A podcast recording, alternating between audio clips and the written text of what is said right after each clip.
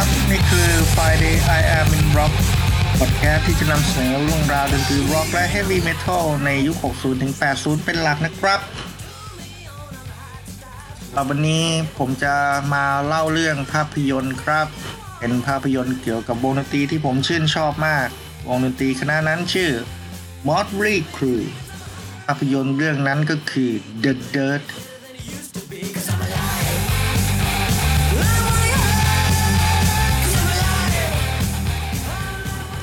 สำหรับ The Dirt นี่สร้างขึ้นมาจากหนังสือ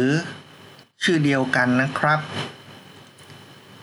The Dirt Confession of the World's Most Notorious Rock Band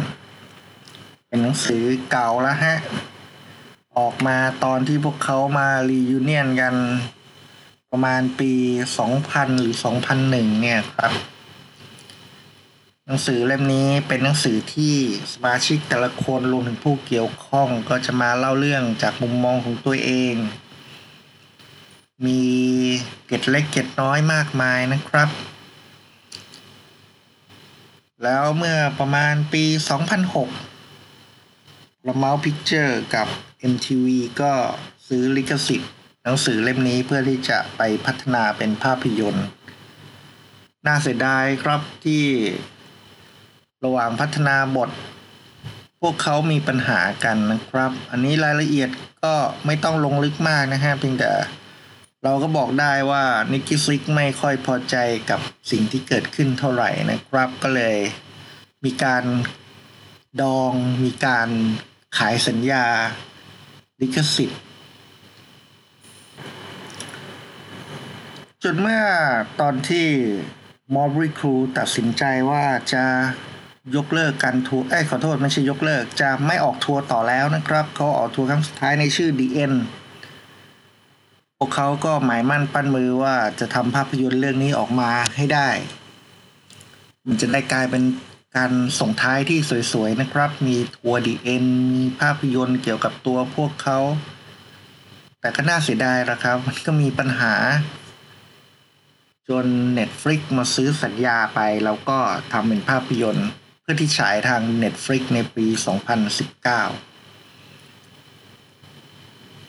เอ่อนี้ผมต้องออกตัวก่อนนะครับว่า ผมเป็นแฟนเพลง Molly Crew มาตั้งแต่ยุค 80 ผมติดตามพวกเขามาตั้งแต่อัลบั้ม Theater of Pain พอสมัยนั้นเพลง Home Sweet Home ของพวกเขาดังมากนะครับ ก็เลยได้รู้จักกับ Theater of Pain แล้วก็ย้อนกลับไปหาอัลบั้มเก่าๆแล้วก็ติดตามพวกเขามาตั้งแต่นั้นนะครับดังนั้นพอเราเป็นแฟนเพลงของวงเนี่ยเราก็รู้ว่ามันมีเรื่องราวมากมายที่ภาพยนตร์นี้ไม่ได้พูดถึง เรื่องราวที่เราคิดว่ามันเป็นเหตุการณ์สำคัญ น่าจะมีอยู่ในภาพยนตร์ก็ไม่มี คือเรื่องนี้ก็เข้าใจกันได้ไม่ยากนะครับ เพราะว่าภาพยนตร์ที่มีความยาวแค่ร้อยกว่านาทีไม่ถึงสองชั่วโมงเนี่ย จะหยิบเอาเรื่องราวต่างๆ ทุกเรื่องของวงดนตรีหนึ่งวงที่ยืนโยงกันมายาวนานมาจับใส่ไว้มันคงไม่ได้ เขาก็ต้องเลือกเอาเหตุการณ์ใดเหตุการณ์หนึ่งที่เป็นจุดสำคัญจุดเปลี่ยนในชีวิตอะไรของพวกวงดนตรีคณะนี้มานำเสนอ แต่การนำเสนอมันก็ ผมยกตัวอย่างอย่างนี้แล้วกันฮะ เหตุการณ์นี้แฟนเพลงมอริคูน่าจะรู้จักคุ้นเคยกันดีคือ อุบัติเหตุ เมาแล้วขับของวินนิวที่ทำให้ Razzle มือกลองของ Hanoi Rocks เสียชีวิต อย่างแรกคือด้วยเวลาที่จำกัดทำให้ภาพยนตร์ The Dirt ไม่ได้เล่าถึงเรื่องของ Razzle มากนัก เขาโผล่มาแค่สองฉากเองนะครับ ก็ตายละทั้งทางที่เหตุการณ์เนี้ยมันส่งผลกระทบนอกจาก Mötley Crüe แล้วมันส่งผลกระทบกับHanoi Rocks ด้วย ผมจำได้ว่า Hanoi Rocks นี่ถึงกับต้องยุบวงในเวลาต่อมาจากเหตุการณ์นี้นะครับอ่าแต่เดี๋ยว Hanoi Rocks มันมีเรื่องอื่นเข้ามาผสมด้วย เดี๋ยว เอาไว้ถ้ามีโอกาสจะนำมาพูดถึงอีกครั้งหนึ่ง คือผมอยากให้นึกอย่างนี้ เรายังไม่มีความผูกพันกับตัวละครใด ๆ ที่ชื่อ Razzle ทั้งสิ้น การที่เขาเสียชีวิตมันก็เป็นโศกนาฏกรรมนะครับ แต่ว่าเราไม่ได้รับรู้ว่าจากการเสียชีวิตของเขามันส่งผลกระทบอะไรบ้าง อย่างที่สอง ผมว่าแฟนเพลงน่าจะรู้จักเหตุการณ์ที่นิกกี้ซิก มือเบสของวง หัวใจหยุดเต้นไปประมาณ 4 นาที ซึ่งทำให้เกิดเป็นเพลง Kickstart My Heart ขึ้นมา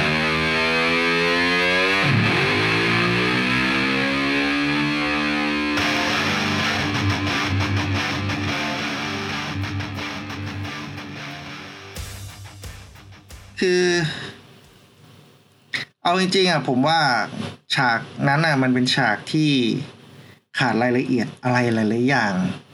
ตามที่มีคนบรรยายเอาไว้เยอะแยะ อย่างสแลดที่อยู่ด้วยในคืนวันนั้นนะครับ ในภาพยนตร์เขาก็เอาคนที่คล้ายๆสแลดมาใส่ไว้ในฉากพอเป็นพิธีนะครับ ผมก็จะว่าคนเขียนบท เขาพยายามนำเสนอMötley Crüe ในแง่ของความเป็นวงดนตรีที่เกี่ยวข้องกับเซ็กซ์ ยาเสพติดแล้วก็ร็อกแอนด์โรล sex drugs and rock and roll มันคือ motto ของชาวร็อกใช่ไหมครับ แต่ว่า โอเคในแง่ของเซ็กซ์มีฉากแบบนี้เต็มไปหมด drugs แน่นอนมี แต่ rock and roอะครับ ในภาพยนตร์เรื่อง The Dirt ไม่ได้นำเสนอในแง่มุมที่ว่าทำไมมอริครูถึงเป็นวงหัวแถวในย่านซันซิสตริปได้ทำไมเขาถึงเป็นวงที่โดดเด่นกว่าใครในยุคนั้น อันนี้ถ้าลองย้อนกลับไปอ่านหนังสือนะครับ ทั้ง Nikki Sixx ทั้ง Tommy Lee ทั้ง Vince Neil Mick Mars รวมถึงคนที่เกี่ยวข้องนะครับ ผู้จัดการวง Doc อ่า Doc McGhee ตอนนั้นยังไม่ใช่นะครับ เป็นทอมมั้งฮะ Tom Zutaut แต่ละคนเนี่ย มันจะมีเกร็ดเล็กเกร็ดน้อยหรือมุมมองว่าอะไรคือสิ่งที่ทำให้ Mötley Crüe โด่งดัง อะไรคือทำให้มอริครูแตกต่างจากวงดนตรีวงอื่น อย่าลืมว่า Grand Metal ไม่ได้เกิดขึ้นเพราะมอริครู ก่อนหน้าวงมอริครูก็มีลอนดอน ซึ่งมีการเอ่ยถึงวงลอนดอนวงเก่าของนิกกี้ฟิก แต่ไม่ได้เอ่ยถึงแบ็กกี้ลอเรสหรือว่า WASP วง W.A.S.P.นะครับ ทั้งๆที่วง W.A.S.P.เนี่ย คือวงดนตรีที่ผมคิดว่าน่าจะมาก่อน Mötley Crüe หรืออาจจะเป็นวงที่ชื่อ Sister ที่ Blackie Lawless ทำร่วมกับ Nikki Sixx คือในฐานะแฟนเพลงนะครับ เวลาที่ผมมองไปที่มอริครูเนี่ย ผมมองว่าพวกนี้คือหัวหอกของ Grand Metal แต่ใน The Dirt ไม่ได้มีคำอธิบายหรือคำชี้นำว่า พวกเขาคือกลุ่มบุกเบิกแกรมเมทัลอย่างไร จึงทั้งที่มันเป็นจุดเปลี่ยนอย่างหนึ่งของประวัติศาสตร์วงดนตรีของอเมริกันนะครับ มันมีหลาย ๆ เรื่องที่ภาพยนตร์เรื่องนี้ไม่ได้เอ่ยถึงนะครับ แล้วก็อาจจะเป็นได้ว่า เพราะมันไม่ควรจะเอ่ยถึง อย่างเช่น ตอนที่กระแสมีทูดัง ๆ มาก ๆ นะครับในอเมริกา มันมีการพูดถึงหนังสือ The Dirt ของวง Motley Crue นะครับว่านิกกี้ซิกล่อลวงหญิงสาวคนหนึ่งมา ให้ทอมมี่ลีมีเพศสัมพันธ์ด้วยโดยที่หญิงสาวนั้นไม่ยินยอม เอาจริงๆมันคือการข่มขืนนะครับ ซึ่งเป็นเรื่องที่ยังไงก็ยอมรับไม่ได้นะครับ ถึงแม้ว่าจะเป็นแฟนเพลงก็ต้องยกเรื่อง นี้คือเรื่องของการสมยอมกับเหล่า groupie ก็เป็นเรื่องหนึ่งแต่ว่าการข่มขืนหรือการล่วงละเมิดทางเพศโดยอีกฝ่ายไม่ยินยอมนี่ก็อีกเรื่องหนึ่งนะครับ จริงๆ เรื่องนี้เรื่องเกี่ยวกับเซ็กซ์หรือเรื่องเพศสัมพันธ์อันฟุ่มเฟือยของเหล่าสมาชิกวงเนี่ย ในหนังสือเขาก็พูดถึงค่อนข้างจะเยอะแยะอยู่พอสมควร จนบางทีเราก็อดตะคิดตะขวงใจไม่ได้ไว้ พวกนี้มันมองผู้หญิงเป็นแค่วัตถุทางเพศอย่างหนึ่งเท่านั้นเองนะครับ ตอนที่กระแสมีทูมาแรงๆนิกกี้ซิกเขาก็แก้ตัวว่า เฮ้ยเขาไม่ได้ทำอะไรร้ายแรงจริงๆหรอกเขาแค่คึกขนองคือเล่าให้ฟังเล่าให้คนเขียนหนังสือฟังด้วยความคึกขนองนะครับ แต่จริงเขาไม่ได้ทำอะไรแบบนั้น ซึ่ง เอาจริงๆว่าผมไม่เชื่อนะครับ ผมคิดว่าเขาก็สารเลวจริง ๆ นะฮะ นอกจากบางเรื่องที่ก็เข้าใจอยู่นะครับว่าคงไม่น่าจะเอามาบรรจุไว้อยู่ในภาพยนตร์นะครับ แต่ว่าหลายๆเรื่องมันเป็นเรื่องใหญ่ที่แฟนเพลง Mötley Crüe ไม่ลืม แต่ว่าในภาพยนตร์จงใจข้ามไป เช่นเรื่อง sex tape ของ Tommy Lee กับ Pamela Anderson นะครับ เรื่องการที่ทอมมี่ทำร้าย Pamela จนต้องเข้าคุก อะไรแบบนี้เป็นต้นนะครับที่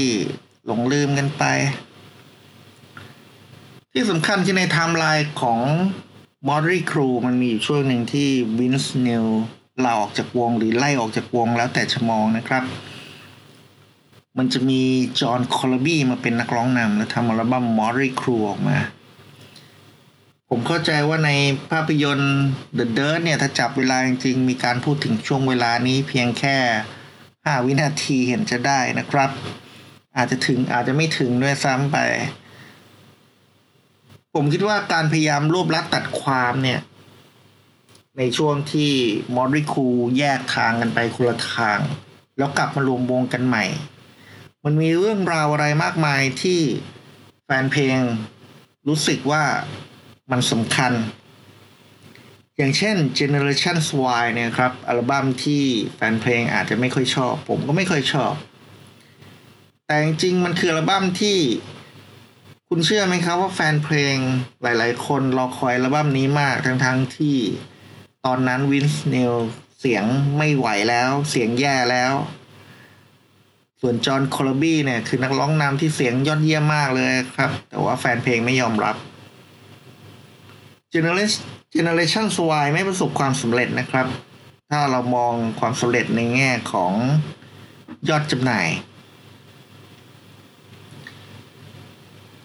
มอรี่ครูไม่ได้อยู่ๆก็กลับมาประสบความสำเร็จอย่างที่เห็นใน The Dirt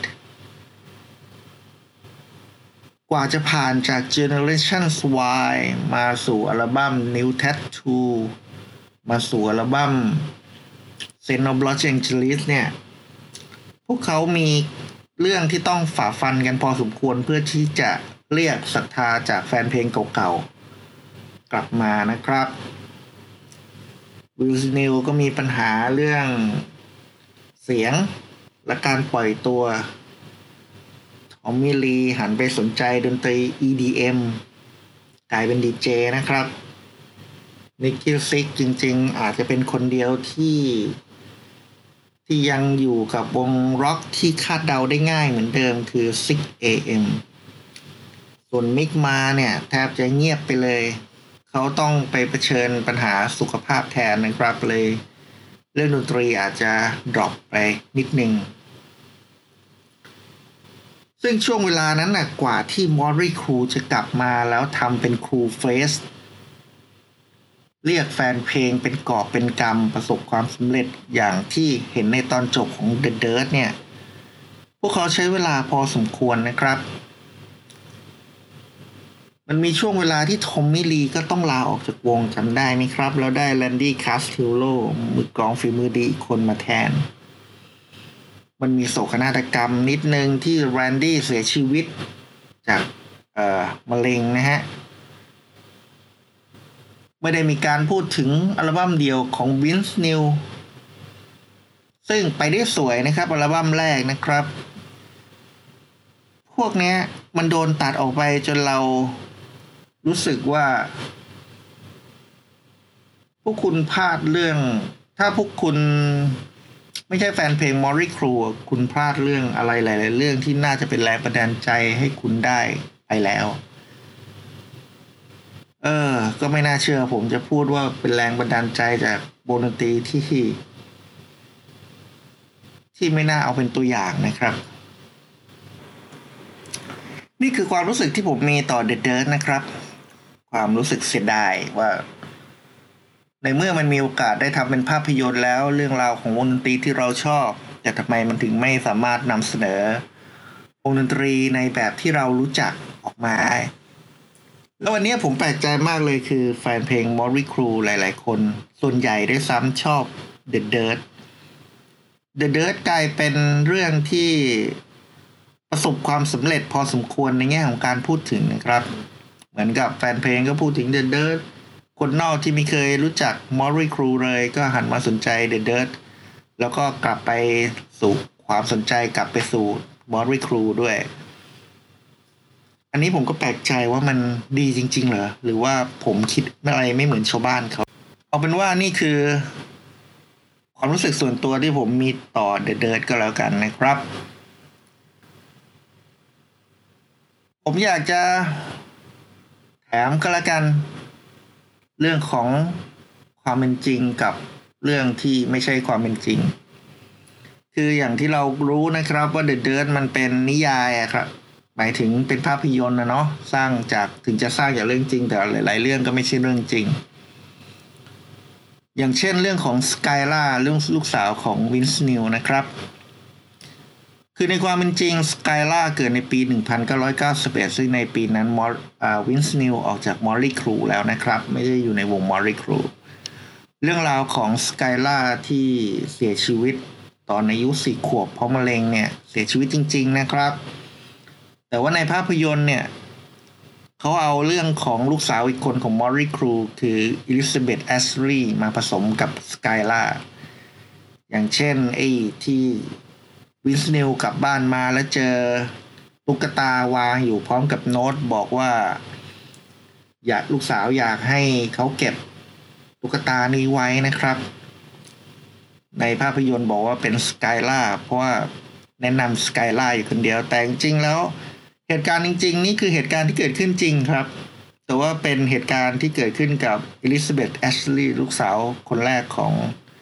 วินส์นิวไม่ใช่สกายล่านะครับ หรือว่าอย่างการพบกันระหว่างทอมมี่ลีกับสติงกี้ซิก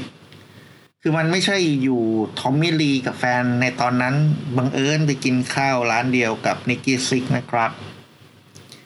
จริงๆแล้วทั้งคู่รู้จักกัน นิกกี้เคยดูวง Swiss 19 ของทอมมี่ลีมาก่อนนะครับ ทั้งคู่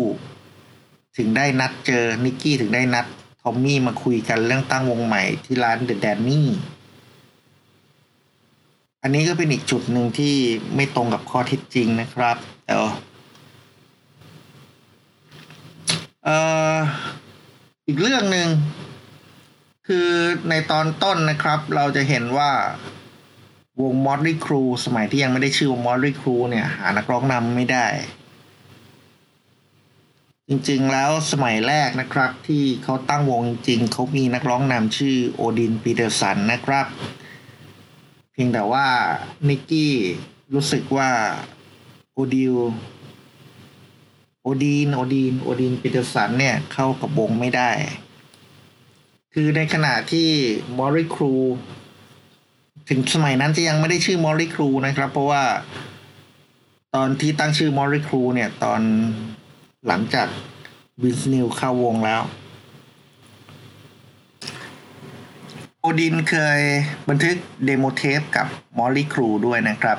ตอนนั้น Mötley Crüe ก็จะมี Nikki Sixx Mick Mars Tommy Lee แล้วก็ O'Dean Peterson นะครับ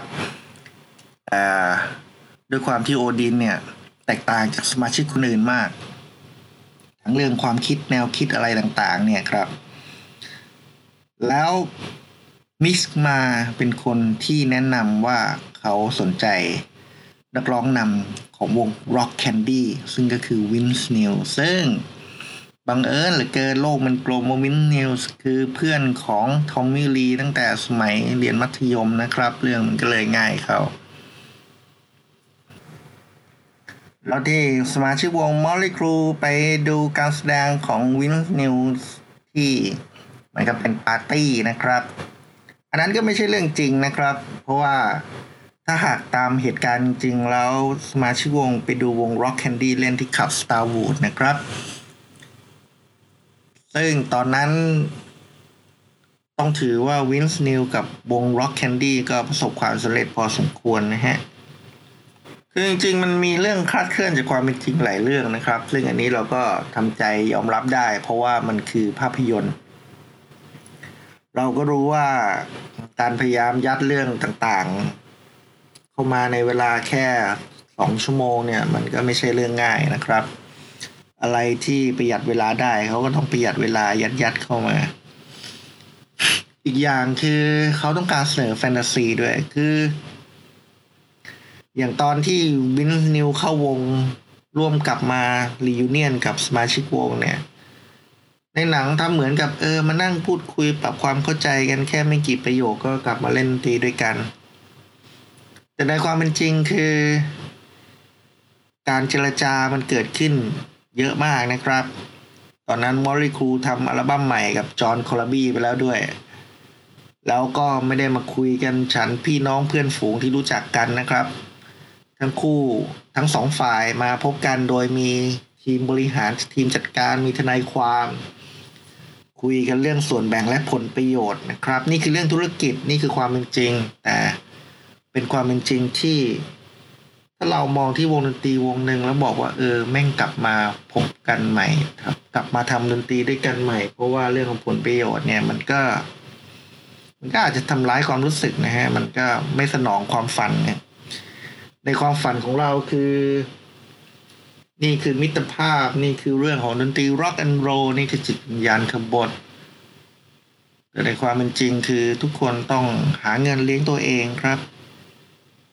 ทุกอย่างเป็นเงินเป็นทองไปหมด การที่ Vince Neil กลับมาการที่ Tommy Lee กลับมาร่วมวง มันเป็นเรื่องของผลประโยชน์ เรื่องของส่วนแบ่งทางรายได้นะครับ อันนี้เราก็ต้องทำความเข้าใจนะฮะ ว่ามันเป็นแบบนี้เองสำหรับภาพยนตร์เรื่อง The Dirt นี่มีซาว d t ท a c k หรือเพลงประกอบภาพยนตร์ชื่อเดียวกันกับชื่อภาพยนตร์นะครับ The Dirt ออกมาด้วย ซึ่งผมไม่แนะนำจริงๆนะฮะ ผมคือถ้าเป็นแฟนเพลงก็คงจะหาฟังฟังกันแล้วนะครับ แต่สำหรับคนที่ไม่รู้จักมอริครูจริงๆ ผมไม่ค่อยแนะนำอัลบั้ม The Dirt เท่าไหร่นะครับ ถ้าคุณอยากฟังเพลงที่เป็นเหมือนเสมือนซาว d t ท a c k ประกอบภาพยนตร์จริง ๆ ผมแนะนำอัลบั้ม Scent of Los Angeles ครับมอริครูในยุค 80 แต่นี่คืออัลบั้มที่เสมือนกับเพลงประกอบหนังสือ The Dirt ครับ ทุกเพลงก็จะมีเรื่องราวของมอริครูอยู่ในนั้น อาจจะมีการบิดผันบิดเนื้อเรื่องบิด ความคิดอะไรไปบ้างนะครับ แต่ว่าเบสออนหรือว่าพื้นฐานของเนื้อหาที่อยู่ในอัลบั้ม s e n of Los Angeles นี้คือหนังสือ The Dirt ครับ ดังนั้นถ้าเกิดคุณสนใจรเพลงของ m o r i Crew สนใจจะหาซาว d t ท a c k ของ The Dirt มาฟังจริงๆ ผมแนะนำ s e n of Los Angeles มากกว่านะครับ